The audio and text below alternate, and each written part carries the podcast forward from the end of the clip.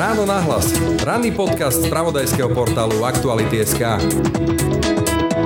Myslím, že daňová reforma bude veľkou súčasťou toho balíka, má obrovský potenciál, ale nemusí a priori tak veľa stáť. Proste potrebujeme aj také nastavenie daní, aby proste prišlo k tej zmene mentality, že sa prestaneme báť podnikať na masovej škále. To musí byť jednoduchšie, inak neúsvieme. Uvoľniť toto, čiže priame dane výmenou za vyššie spotrebné a kapitálové, teda majetkové. Dáva to zmysel, myslíme si, že mali by sme ten celkové daňové zaťaženie by malo ostať nedotknuté, ale to štruktúra daní by sa mala zmeniť. Zásadná daňová reforma, teda vyššie dane za domy, byty či kapitál, výmenou za nižšie priame dane z práce. Aj to má byť výsledkom reformného plánu celkovej transformácie Slovenska za miliardy z Bruselu. Reformný vietor má však zaviať aj do vzdelávania, zdravotníctva, vedy, ale aj zvýšenia sociálnej mobility, napríklad výstavbu nájomných bytov. Tvrdí to predseda parlamentného eurovýboru Tomáš Valášek. Ráno nahlas. Ranný podcast z pravodajského portálu Aktuality.sk.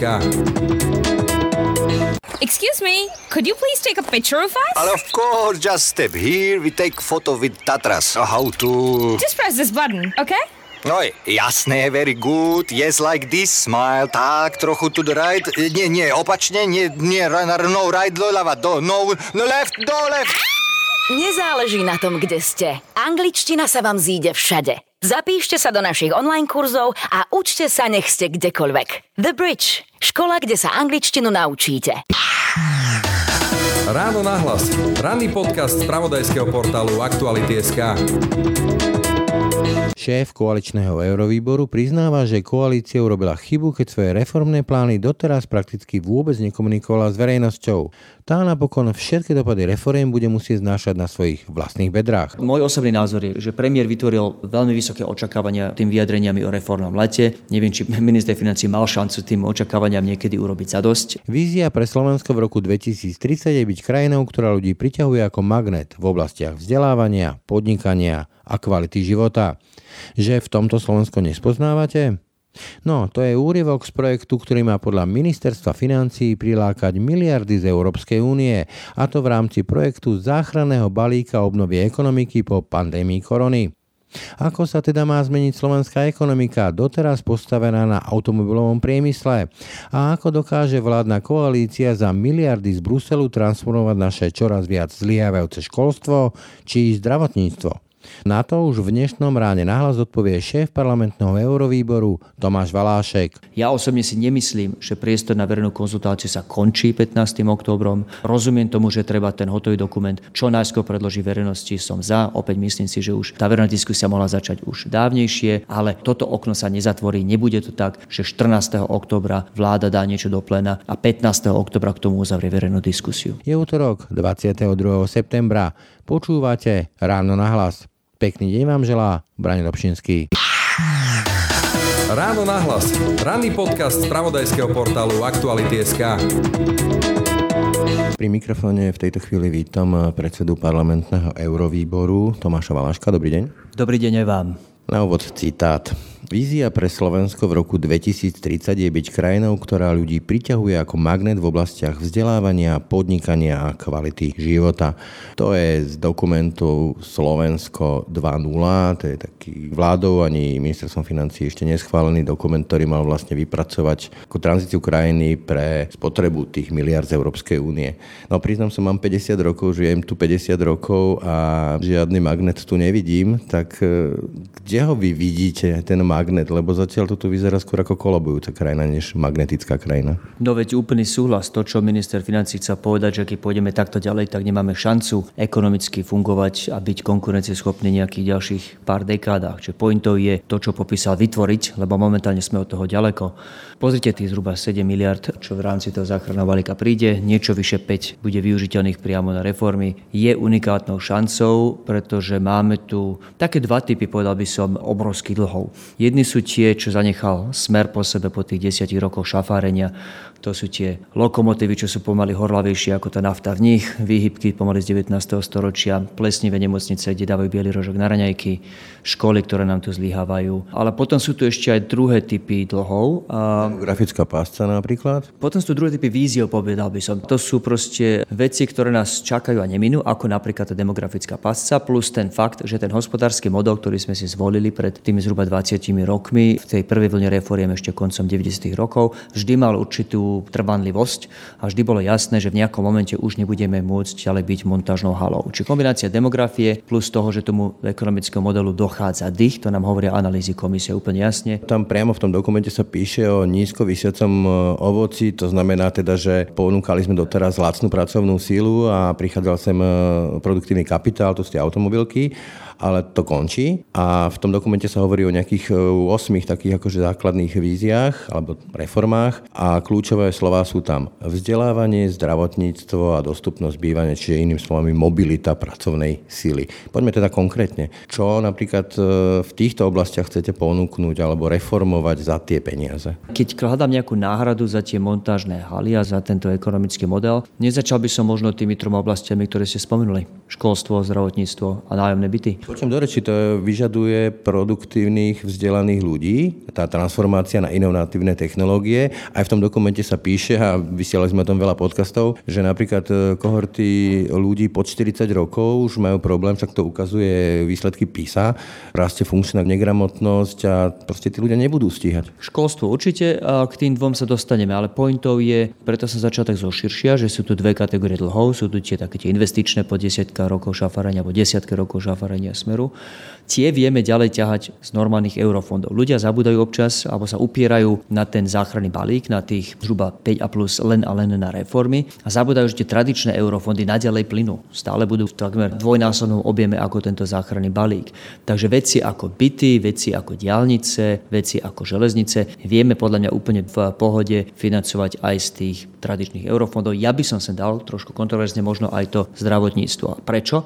Pretože si myslím, že ten záchranný balík je poprvé jednorázové, po druhé unikátna šanca, ktorá prišla teraz a už tu nebude, aby sme urobili skok od toho ekonomického modelu, ktorý máme a ktorému ide dôjsť dých.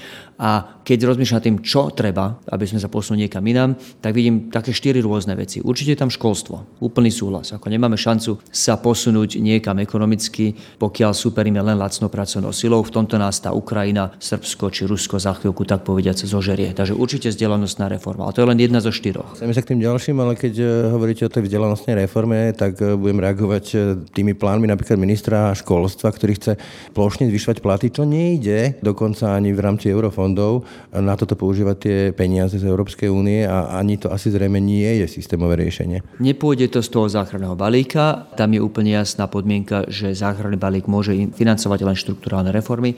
Či to pôjde z tradičných eurofondov, neviem. V každom prípade to zrejme bude musieť byť financované z národného rozpočtu. Tá reforma musí ísť ďalej ako zvýšenie platov. Presne. Potrebujeme trošku väčšiu selektívnosť, proste musí byť úplne jasné, ktoré školy tie základné si tom prechádzajú a ktoré nie. To znamená zmenu akreditácie.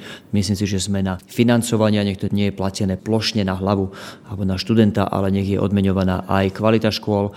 Ono sa tak často v hlavách ľudí tá reforma školstva zvrhne na vysoké školstvo, čo je, a je na to dobrý dôvod, lebo samozrejme, že vysoké školstvo je dôležité v tom zmysle, že nemáme šancu sa posunúť vzdelanostnej ekonomiky, ak nemáme, nevychovávame dosť inovátorov, programátorov, dizajnerov. Na tie školy chodia ľudia, ktorí na to nemajú, povedzme takto? To je presne ono. Tá reforma musí začať už niekde na základnej úrovni z dvoch príčin. Poprvé, pokiaľ nevedieme už na tej nižšej úrovni, dokonca hneď od základnej školy, ľudí ku kritickému zmýšľaniu, pokiaľ ich fakt vedeme k tomu len, že memorovať a tak ďalej, no tak si niekde naučia tie návyky. Teraz nejde ani takú vedomosť o to, čo sa naučia, ten obsah, ale skôr spôsob, akým rozmýšľajú o svete. To kritické zmýšľanie, taká tá zdravá skepsa, pochybovať o tom, čo im aj učitelia hovoria. Takúto zdravú skepsu potrebujem v ľuďoch štepovať už od začiatku. To nerobíme, robíme presný opak, stále to memorovanie. Takže určite zmeniť ten spôsob, ako rozmýšľame už na základnej škole. A tá druhá vec, čo sa musí zmeniť, o nič menej dôležitá, je, že ten strašný fakt, že ťaháme za sebou každoročne zhruba tých niekoľko 10 tisíc ľudí, ktorí nemajú šancu zo segregovaných komunít, ktorí nemajú šancu ani na poctivé základné vzdelanie. Ako sa chceme posunúť? Myslím nejakých 50 tisíc ľudí, ktorí boli počas korony, tých detí, bez e, vlastne vzdelávania. Áno, aj keď samozrejme hovorím o dvoch iných problémoch, sú ľudia, ktorí boli počas korony bez vzdelávania, ktorí za normálnych okolností by chodili do poctivej školy, ale nemali prístup, pretože nemajú jednoducho internet doma a nemajú ten počítač a tak ďalej. Plus máme, aj keby, že nemáme koronu, máme ten dlhodobý problém so segregovanými komunitami, kde sú žiaci automaticky poslaní do nejakých špeciálnych škôl. To nie je dlhodobé riešenie, lebo takto si vychováme priamo ľudí, ktorí budú v budúcnosti poberať dávky, hoci by mali pri inom vzdelaní by mali tie isté ambície, mali by tú istú rovnakú šancu na úspech, mali a musia mať tú istú šancu na úspech ako každý z nás. Dobre, čiže prakticky. Boli ste na tých kolečných radách, ktoré sa tomu venovali. Čo môžeme očakávať? Selekciu počtu vysokých škôl, ktorých tu naozaj máme v každom okrese jedna prípadne aj nejakým spôsobom zmenu toho kurikula, tých základných vecí, ktoré sa učia? Tá práca na tom reformnom pláne postupuje v podstate takých dvoch prúdoch. Ten prvý je to, čo robilo ministerstvo financí plus desiatky, ak nie stovky expertov z rôznych odvetví počas leta. To je vypracovanie toho dlhého národného plánu reforiem. To je to, čo sa objavilo aj na internete. Tam je tam, ak sa neviem, 92 strán a desiatky opatrení. Tá druhá konverzácia, ktorá prebieha, ktorá začala pred zhruba dvoma týždňami, je tá politická konverzácia inflácia. Zhodu na tom, čo je prechodná. Čo je prechodná, hlavne dohodnúť sa na kľúči, podľa ktorého vyberieme z toho veľkého množstva reforiem, ktoré sú v tom národnom pláne, tie, ktoré budú financované a financovateľné tým eh, plánom obnovy a odolnosti. A ten kľúč, schválne zdôrazňujem slovo kľúč, lebo v podstate sú také tri rôzne filozofie, ako sa tie reformy dajú vybrať. Dajú sa vybrať akým čisto politickým kľúčom, proste tento minister alebo táto ministerka chce toto a hotovo. Taká tá druhá filozofia je, že využíme ten záchranný balík, čo sú také poviem to, že ľahšie a dostupnejšie peniaze, lebo nebudú až tak prísne viazané takými prísnymi procesmi prihlášok, preverovania a tak ďalej. Využijeme to na dobehnutie investičného dlhu. Proste skúsme s tým zaplatať diery, ktoré tu ostali po smere, ktoré sa nedajú dobre rýchle plátať eurofondami, lebo eurofondy sú príliš komplikované. To je tá druhá filozofia, že dobehnúť ten investičný dlh. Tá tretia filozofia je to, čo hovorím ja. Skúsme to využiť, túto unikátnu šancu na transformáciu ekonomiky a potom prídete veľmi rýchlo na to, že potrebujete reformovať školstvo, potrebujete nejakú reformu verejnej správy, nech tu prebyrokratizovaním neberieme ľuďom vôľu a chuť do života a chuť podnikať. Potrebujeme nejakú reformu infraštruktúry, nie celej. Opäť diálnice, železnice, to sú veci, čo sa podľa mňa dajú financovať z bežných eurofondov. Ale tá infraštruktúra reformy, veci ako prepojenie... IT? IT, je to IT, nielen IT, ale aj IT. Pre... Sa minula miliarda z opisu a neviem, kde zmizli. Ja som to podrobne sledoval a tá miliarda proste vyfúčala komínom. Povedzme sa, to, čo sa dialo za posledných vlád v IT, bol to nebavolúci škandál a pevne verím, že Veronika Remišová sa ešte dostane na dno toho, že kam tie peniaze odišli a koho je to zodpovednosť, pretože je to škandál. To nemení nič na tom, že potrebujeme zainvestovať poctivo do digitálnej infraštruktúry. Pozrite sa okolo seba, nemáme šancu na úspech, keď ja mám v starom meste v Bratislave ešte stále medený kábel, ktorý nestíha vyššie balíky, vyššou prenosovou rýchlosťou. Takže dokončím len, určite potrebujeme, ak chceme mať poctivú eh, transformáciu, investovať do tej reformy infraštruktúry, čiže káble a tak ďalej. A myslím si, že potrebujeme investovať aj do také, ja to nazývam, že reforma mentality. A nie je to žiaden ucelený balík z jedného odvetvia, ale náražam tu na krok asi 5 alebo 6 opatrení, aby sa takéto naše slovenské, že nevystrkujeme tú hlavu cez parapet, lebo proste nám niekto ufikne, aby sa ten prístup zmenil. Čo to znamená? Znamená to kombináciu daňovej reformy, nech je jednoduchšie pre podnikateľov podnikať a občas aj proste neúspieť. Skočím do reči, lebo to sa spomína aj v tom dokumente, že zmena daňového mixu od e, priamých daní, to znamená, čo vám zoberie štát výplaty, na vyššie spotrebné a majetkové. Čiže môžeme ako občania očakávať e, vyššie zaťaženie majetku, teda bytov, záhrad, domov, výmenou povedzme za znižovanie priamých daní? Odpoviem vám, ale ešte, ešte budem trvať na tom, že dopoviem vetu, pretože daňová reforma je tak trošku ako zemepis, skrýva sa potom milión rôznych vecí. Takže tá daňová reforma, o ktorej ja hovorím, je taká, aby bolo jednoduchšie ľuďom, ktorí chcú podnikať a chcú prijať rizika a nevyhnutne pri nich raz za čas zlyhajú a bolo jednoduchšie zlyhať, odpísať tie straty a ísť ďalej. Proste potrebujeme aj také nastavenie daní a mimochodom také nastavenie aj kapitálovej politiky, aby tí ľudia mali potom aj prístup ku kapitálu, nielen tie zdlhavé procesy cez banky, aby proste prišlo k tej zmene mentality, že sa prestaneme báť podnikať na masovej škále. To musí byť jednoduchšie, inak neúspieme. Späť daňovej reforme. Áno, to bolo aj v pláne za ľudí úplne jasne. Máme daňovú štruktúru, ktorá nedáva celkom zmysel, úplne zbytočne vysoko zaťažujeme prácu, preto máme tých rôznych samostatne zárobkov činných živnostníkov, ktorí samozrejme nie sú živnostníci, de facto robia presne tú istú prácu ako zamestnanci. Máme jednoosobové SROčky. Je to šialený systém.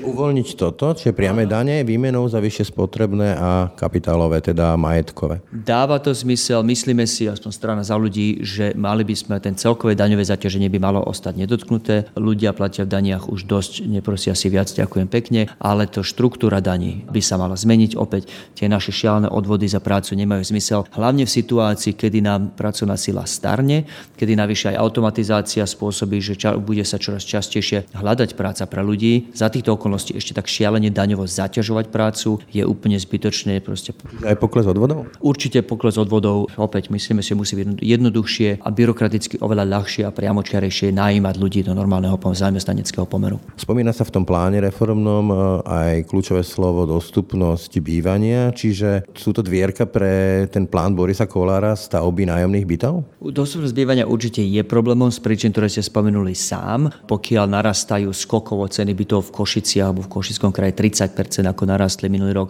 Do reči, to je celé problém toho, lebo to sledujem dlhé roky, že tu žiadna vláda nemala politiku stavby nájomných bytov a preto ich nemáme. Veď ja s vami súhlasím. Takže nie je normálne za týchto okolností očakávať od ľudí, že sa presťahujú za prácou, keď majú byť aj v stane, v Maringotke. Polovicu výplaty dajú za ten nájom. Čiže vrátim sa k mojej otázke. Sú to dvierka pre ten plán Borisa Kolára výstavby nájomných bytov? Stane sa to koaličnou politikou? Určite by sa malo stavať viac. Ja som za stavanie nájomných bytov, nemyslím si, že tie príklady, čo sú naokolo nás, by nás mali odstrašiť. Naopak vidím úspešné projekty nájomných bytov v zahraničí. Ako presne sa na to pôjde, myslím si, že tá otázka zďaleka ešte nie je uzavretá. Ja osobne si nemyslím, že by to malo byť financované cez, ale dokonca si nemyslím, že to financovateľné cez tento fond obnovy a odolnosti z toho jednoduchého dôvodu, že základnou podmienkou pre projekty z fondu obnovy a odolnosti je, že je to štruktúrálna reforma. Inými slovami, jednorazová reforma, ktorá sa odomkne nejaký potenciál a ten potenciál priniesie výnosy ďaleko vo výške tých toho. Mobilita by mohla byť tá reforma. Ale mobilita nie je niečo, čo sa končí postavením tisíc bytov. A mobilita je niečo, čo trvá. A... Zabaliť to do nejakého väčšieho balíka, tú výstavbu a to by bolo prechodné? Nechcem, pretože som sám, nemám ešte v hlave utrasené presne, ako by bolo to financovanie tak, aby bolo ideálne. Myslím si, že nájomné byty sú problémom, treba ich viac a ja tiež sledujem, čo sa deje v Bratislave. Nie je to normálne. Nájomné byty sú riešením. Ako presne sa k nim dopracujeme, na to ešte potrebujem širšiu koaličnú dohodu. Ďalšou takou kľúčovou oblasťou je zdravotníctvo, ale opäť odrazím sa od blogu Vilema Novotného, ktorý hovorí o tom, že ten plán ministra Krajčího, teda, že máme málo lekárov, lebo starnú, máme málo sestričiek, lebo je to ťažká práca a čo s tým, tam nepíše nič toto tiež bude priorita, respektíve keď áno, treba na to asi mať nejaký guidebook. Zdravotníctvo musí byť prioritou, nie je priateľné, že ľudia stávajú o 3 ráno, aby išli autobusom do ordinácie, kde musia 5.30, iné nemajú šancu v ten deň, nie že v to ráno, v ten deň byť prijatý u lekára. To nie je normálne, to je chore. Takisto ten stav tých nemocníc, strávil som polku leta v nemocnici s chorým otcom, ten stav tých nemocníc je katastrofálny. Takže určite chceme tomuto ako vláda priložiť veľkú prioritu. Neviem, či zdravotníctvo je taká vec opäť financovateľná z Fondu obnovy a odolnosti. Tým nechcem povedať, že nie je spätá s budúcou prosperitou tejto krajiny. Je, veď opäť, pokiaľ ľudia sedia polku dňa v čakárni u lekára, tak nepracujú, takže je tu priamy dopad aj na produktivitu. Nehovoriac o tom, že štát trpí tým, že musí každých pár rokov zachraňovať a sanovať šialene zadlžené nemocnice, takže aj šance na nejaké verejné investície klesá, pokiaľ štát musí riešiť problémy týmto spôsobom. Ale opäť myslím, že toto je kombinácia reformy spôsobu, ako sú financované nemocnice, kombinácia nastavenia stanovenia pravidel pre lekárov. My ako strana sme mali v programe rozšírenia prístupu k lekárom, všeobecným lekárom a skvalitnenie tej práce, ktorú všeobecní lekári odvádzajú, plus rozšírenie ich právomocí. A myslím si, že ten finančný balík je niečo, čo vie byť financované kombináciou národného rozpočtu a kombináciou tradičných eurofondov. Dobre, keď si zoberieme teda ten budget, ktorý by mal ísť na tie reformy, ako nejaký klaster, kde pôjde tá najväčšia suma a do čoho vlastne niečo konkrétne sa už dá povedať? To je super otázka, zaujímavá otázka, lebo neplatí to tak, že tie najdôležitejšie reformy sú a priori najdrahšie. Nie sú. Opäť, myslím, že daňová reforma bude veľkou súčasťou toho balíka, má obrovský potenciál trošku uvoľniť toho podnikavého ducha tejto krajiny, ale nemusí a priori tak veľa stáť. Takisto taká reforma verejnej správy, ktorá má na mysli hlavne debirokratizácia, niečo sa už rozbehlo tým podnikateľským kilečkom, takisto nemusí v podstate nič stáť. Takže niektoré najdôležitejšie reformy fakt nie sú také drahé. To bude také drahé, ak chcete. Niektoré reformy budú drahé. Myslím si, že v prípade školstva investície investícia aj do infraštruktúry výskumných laboratórií. Myslím si, že také vytvorenie tých hubs, tých klastrov univerzitných, výskumných tiež nebude lacné. A nebudeme prekvapení, keď niektoré relatívne menšie reformy sa ukážu byť ako relatívne drahé. Ja si myslím, že neodmysliteľnou súčasťou toho, čo volám, že infraštruktúra budúcnosti je aj scelenie pôdy a pozemkov, pretože nie je normálne. Uhorský model máme. Máme šialený, je to, keď hovorím s polnohospodármi a vysvetľujú mi, čo to spôsobuje v praxi, aké problémy s narábaním s pôdou, aké problémy to spôsobuje aj pri rozvíjaní tej krajiny. Toto nie je len ekonomický problém pre polnohospodárov, ale aj problém z hľadiska životného prostredia, z hľadiska rozvíjania tej krajiny. Nespory plus a tak ďalej. Čiže nevieme sa ponúť ďalej bez nejakého scelenia pôd a vajetkových pomerov. Ja si myslím, že súčasťou tej infraštruktúry budúcnosti musí byť aj scelenie pozemkov a to nebude lacná vec. Poviem to tak ľudová, padlo nám dole na niekoľko miliard eur, skúsme využiť veľkú časť toho práve na tento drahý, ale potrebný projekt. Čo snahou o zvyšovanie potravinovej sebestačnosti, kde ľudia z agrosektoru argumentujú tým, že stále máme tie nižšie platby, ako povedzme, že Francúzi a tým sme nekonkurencie schopní. Toto sa nejako rieši v tom balíku? Bude riešiť? Rieši, ale nie cez ten balík odolnosti alebo cez ten plán obnovy odolnosti. V tom širšom, ono je to komplikované, tak snáď posluchači odpustia, ak zavedne do technických detailov, ale ten záchranný balík celý sa volá Next Generation EU, budúca generácia EU. V rámci neho ten najväčší komponent je ten plán obnovy odolnosti, čiže pre Slovensko si zhruba 7 miliard, čo predstavuje celý balík záchrany, zhruba 5 a niečo je len v tom pláne obnovy odolnosti, ale okrem toho sú tam aj iné položky. Je tam pre nás aj dosť veľké navýšenie financí na rozvoj vidieka, ktoré sa dajú pre presunúť do priamých platieb polnohospodárom. Myslím si, že táto diskusia sa ešte neskončila. V štvrtok minulého týždňa sme mali na výbore ministra pôdohospodárstva pána Mičovského a jasne od nás počul, že potrebujeme zabojovať aj v tom širšom rozpočte, čiže v tých tradičných eurofondov, o dorovnanie tých platie pre Slovákov. Nie je podľa mňa normálne, že 16 rokov po vstupe do EÚ slovenskí farmári dostávajú stále iba asi 70 toho, čo tí v západnej Európe. To malo byť prechodné štádium, ktoré trvá 16 rokov a bude trvať koľko? 3 dekády. To už nie je odôvodniť udržateľné morálne ani inak. Bude treba teraz zabojovať o dorovnanie tých priamých platieb cez eurofondy a ďalší dôležitý komponent, nikto, žiadna krajina EÚ nespolieha pri dotáciách len na eurofondy, každá to dorovnáva nejak aj z národného rozpočtu. My sme aj tu ďaleko za našimi susedmi, za Polskom, Českom či Maďarskom a zrejme nás čaká navýšenie tých priamých národných platieb, ak chceme, aby tí farmári boli konkurencieschopní už aj s tými najbližšími susedmi. Pomôžem si tým známym citátom It's economy stupid. Takže sa vrátim k tomu, že vy sám hovoríte, že nie je udržateľný ten model automobiliek. Čo teda ponúkneme Európskej komisii za tie miliardy? Kam sa posunieme? Kam sa chceme posunúť? A čo vieme spraviť za tie peniaze, ktoré sa nám ponúkajú? Skvelá otázka, lebo sú tu také dve základné filozofie, že ako sa pripraviť na ten hospodársky skok. Tá prvá je, že skúsme si vybrať výťazov a typnúť si, že ako tá ekonomika bude o 20-30 rokov vyzerať a investovať do tých odvetví. A cítime náznaky aj na Slovensku. Minister hospodárstva Richard Sulík sa asi nemýli, keď hovorí o potrebe zainvestovať do vodíkovej ekonomiky, minimálne v tej nákladnej doprave bude hrať veľkú úlohu. Takže to je tá jedna filozofia, že sústredíme sa na veci, ktoré vieme alebo si myslíme, že nás budú ťahať. Ja mám taký jednoduchý postreh, že taký človek sa nenarodil, ktorý by bol býval v roku 1980, predpovedal, že v roku 2000 bude Google tak dominantnou firmou, ako bola. Takže buďme trošku skromní, asi si nevieme predstaviť v tej celej šírke, čo nás bude o tých 20-30 rokov živiť.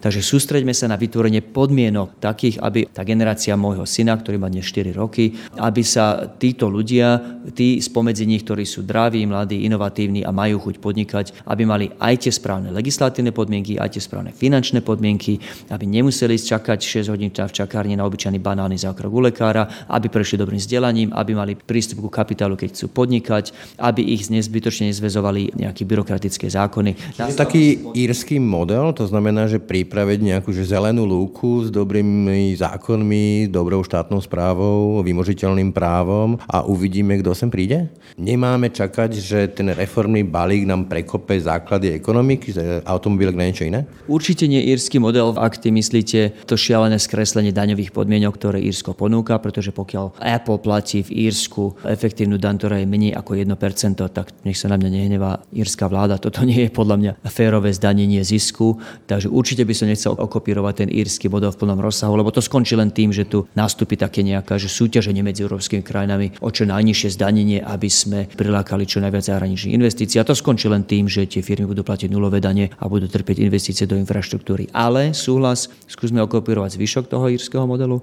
Opäť poctivá štátna správa, ktorá nehádže podnikateľom polena pod nohy, ale vyjde v ústrety tam, kde treba. Taká štátna správa, ktorá efektívne alokuje verejné zdroje, čiže nedáme, ako dala za vlády SNS ministerstvo školstva 300 miliónov údajne na vedu všelijakým pivovarom, čo sa polovička rozkradne a druhú polovičku nám Európska komisia odmiete preplatiť. Takže určite máme oveľa rozumnejšiu, efektívnejšiu štátnu správu. Vymožiteľnosť správa je už úplne základným predpokladom. To je tak trošku ako kyslík, že bez nej vlastne nefunguje vôbec nič. Ale tu Maria Koliková opäť zo strany za ľudí, čo ma teší, rozbehla reformy, s ktorými som veľmi spokojný, priamo až nadšený. Takže tu zdá sa, veci sú zatiaľ na správnej, eh, správnej ceste. Vrátim sa oblúkom teraz tomu procesu. Niekedy v júni sluboval premiér Matovič reformné leto, nejaký výchor 30 konferencií, to som sa aj pripravoval, že si urobíme nejaké výstupy a ten výchor nejako vyfúčal, nebolo vôbec nič. No ale ak chcete robiť reformy, ktorými sa majú stotožniť väčšina ľudí, aby to nedopadlo ako proste kedysi za kaníka na východe pomaly povstanie, tak to si žiada, aby ste komunikovali s verejnosťou. Prečo ste to neurobili? A úplne neviem, čo má premiér na mysli, keď hovoril o reformnom lete. Nikdy nešpecifikoval, takže tých 30 konferencií to ste pripísali vy jemu. Nie je niečo, o čom hovoril on. V každom prípade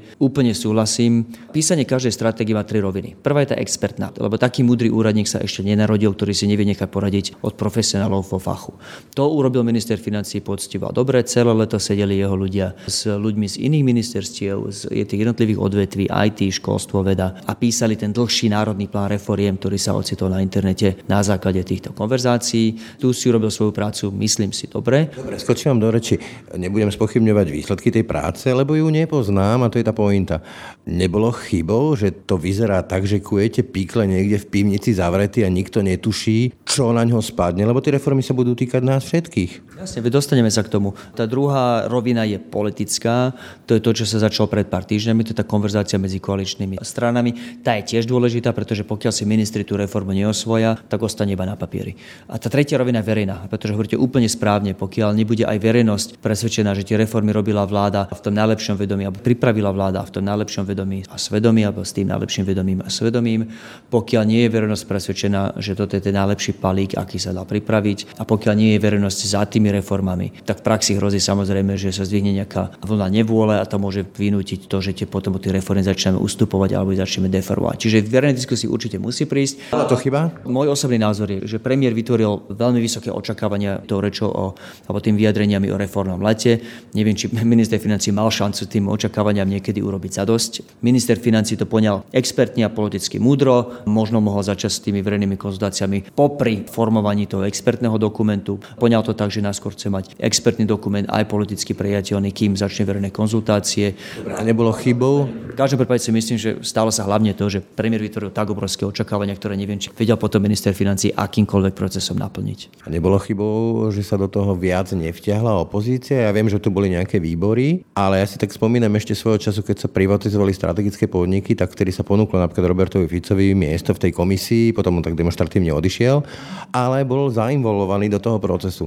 Čiže Čiže aby aj tá opozícia mala šancu do toho hovoriť, lebo aj oni reprezentujú istú časť voličov. Súhlasím, ako nedá mi nepodotknúť, toto nie je politické obhajovanie sa, ale niečo sa už stalo, veď nakoniec v pléne prehovorila skupina europoslancov z mnohých opozičných strán, aj neparlamentných, či KDH, či PS, či spolu Takže nie je pravda, ako hovorí Smer, že diskusia v parlamente neprebieha. Mali sme tu poldňovú alebo niekoľko hodinovú diskusiu s europoslancami na túto tému.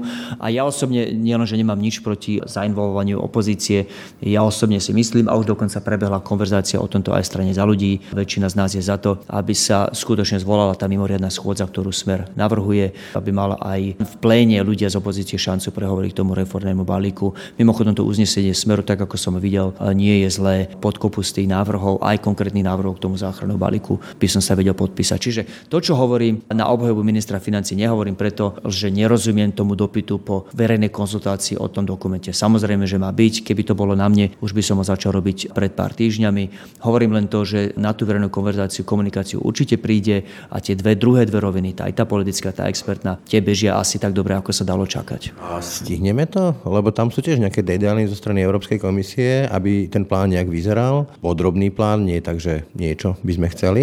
Stihneme to? Stihneme. Ako ten draft deadline na prvý, alebo termín na ten prvý draft je 15. október, ale potom s tým sa proces nekončí, tým sa de facto len začína, pretože až niekedy v apríli má byť hotový ten konečný dokument. Aby som to vysvetlil pre poslucháčov, či konzultuje sa s Európskou komisiou a ladia sa tie noty. Tak, tak, presne. Ten termín od toho 15. oktobra do, a neviem presne ktorého apríla, v podstate do apríla, je na to, aby sa tie reformy oťukali s Európskou komisiou, čo je schváliteľné a čo nie. Úprimne bude to šanca potom aj meniť niektoré veci za pochodu, pokiaľ sa zistí, že verejný dopyt je po niečom inom. Takže ja osobne si nemyslím, že priestor na verejnú konzultáciu sa končí 15. októbrom.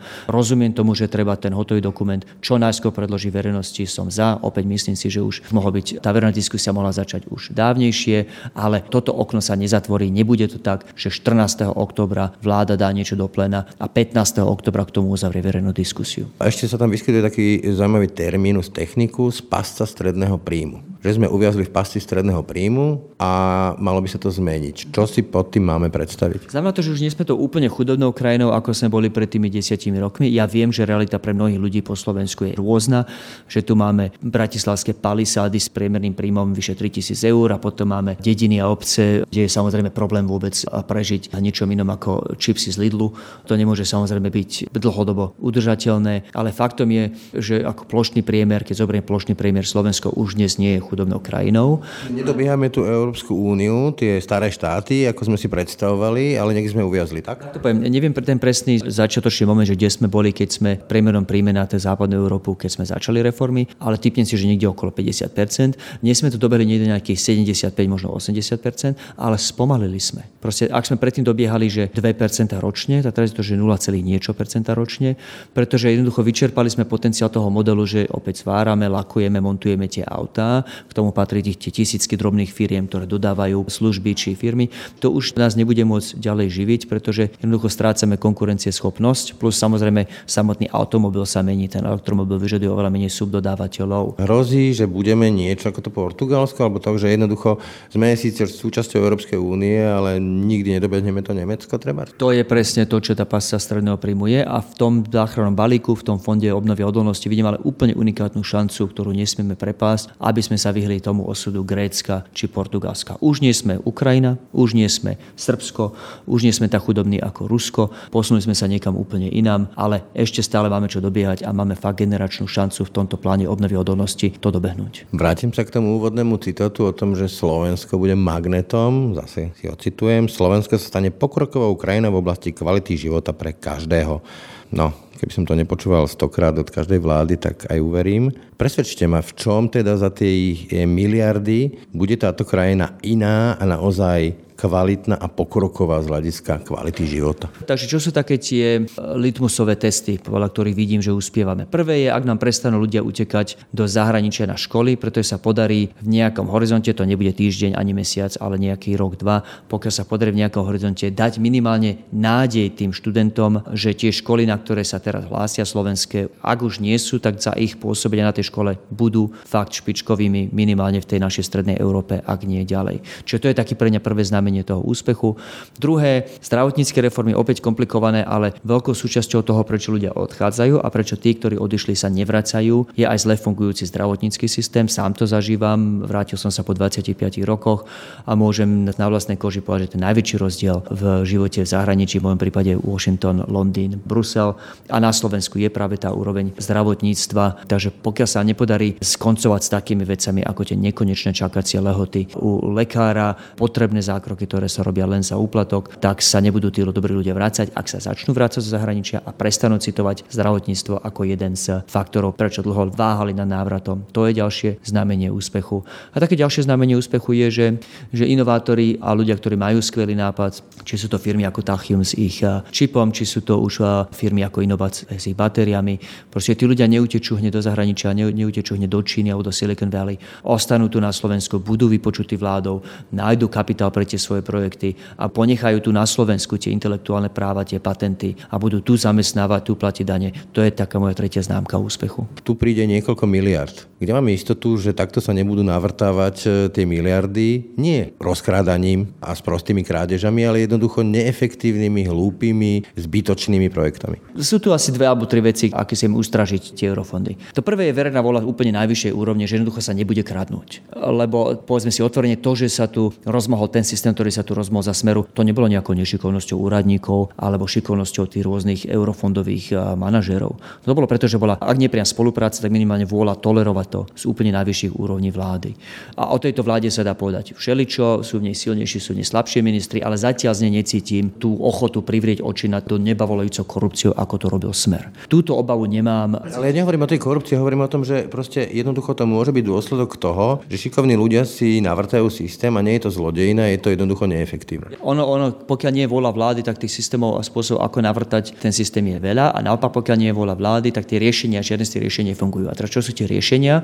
To druhé riešenie je samozrejme dobrá legislatíva. Pokiaľ opäť je legislatíva deravá, tak a, a teraz nehovorím len o zákonoch, teraz hovorím aj o systémoch. Spôsob, akým sme my nastavili procesovanie eurofondov, bolo tak šialené, že si priam vyžadovalo, aby tu vznikla celá jedna vrstva rôznych poradcov, manažerov. Presne. A bola len otázka času, kedy proste títo ľudia pochopia, že bez nich sa tu nič nepohne a začali si rátať a inkasovať tých svojich 10, 20, 30 a potom z jedla začal rásť aj apetít. Takže pokiaľ je to legislatíva, tým nemyslím opäť len zákony, ale aj procesy na nižšej úrovni nastavená tak šialene komplikovane, ako bola za minulej vlády, no tak potom neexistuje, aby sa to skončilo dobre. Našťastie toto je niečo, čoho si je Veronika Remišová ako vicepremiérka, ktorá má na starosti práve eurofondy vedomá, už začala s tým vyčisťovaním eurofondov. Prajme v tom šťastie a držíme v tom palce, pretože nemáme šancu uspieť pri absorbovaní tých peňazí, pokiaľ nerobíme zásadnú zmenu. Tretia vec sú ľudia. Tí vo verejnej správe, ktorí tie peniaze a projekty posudzujú, lebo jeden z častých príčin, ale jedna z častých príčin, prečo dobre eurofondové projekty zlyhali, nebola ani korupcia, ani tí proste tí vychcení úradníci. Pardon. Tí ľudia, no len to sme trošku vydesili s tými ľuďmi, lebo keď pozerám za ten plorok, čo vládne táto vláda, tak to je kopa amatérizmu, chaosu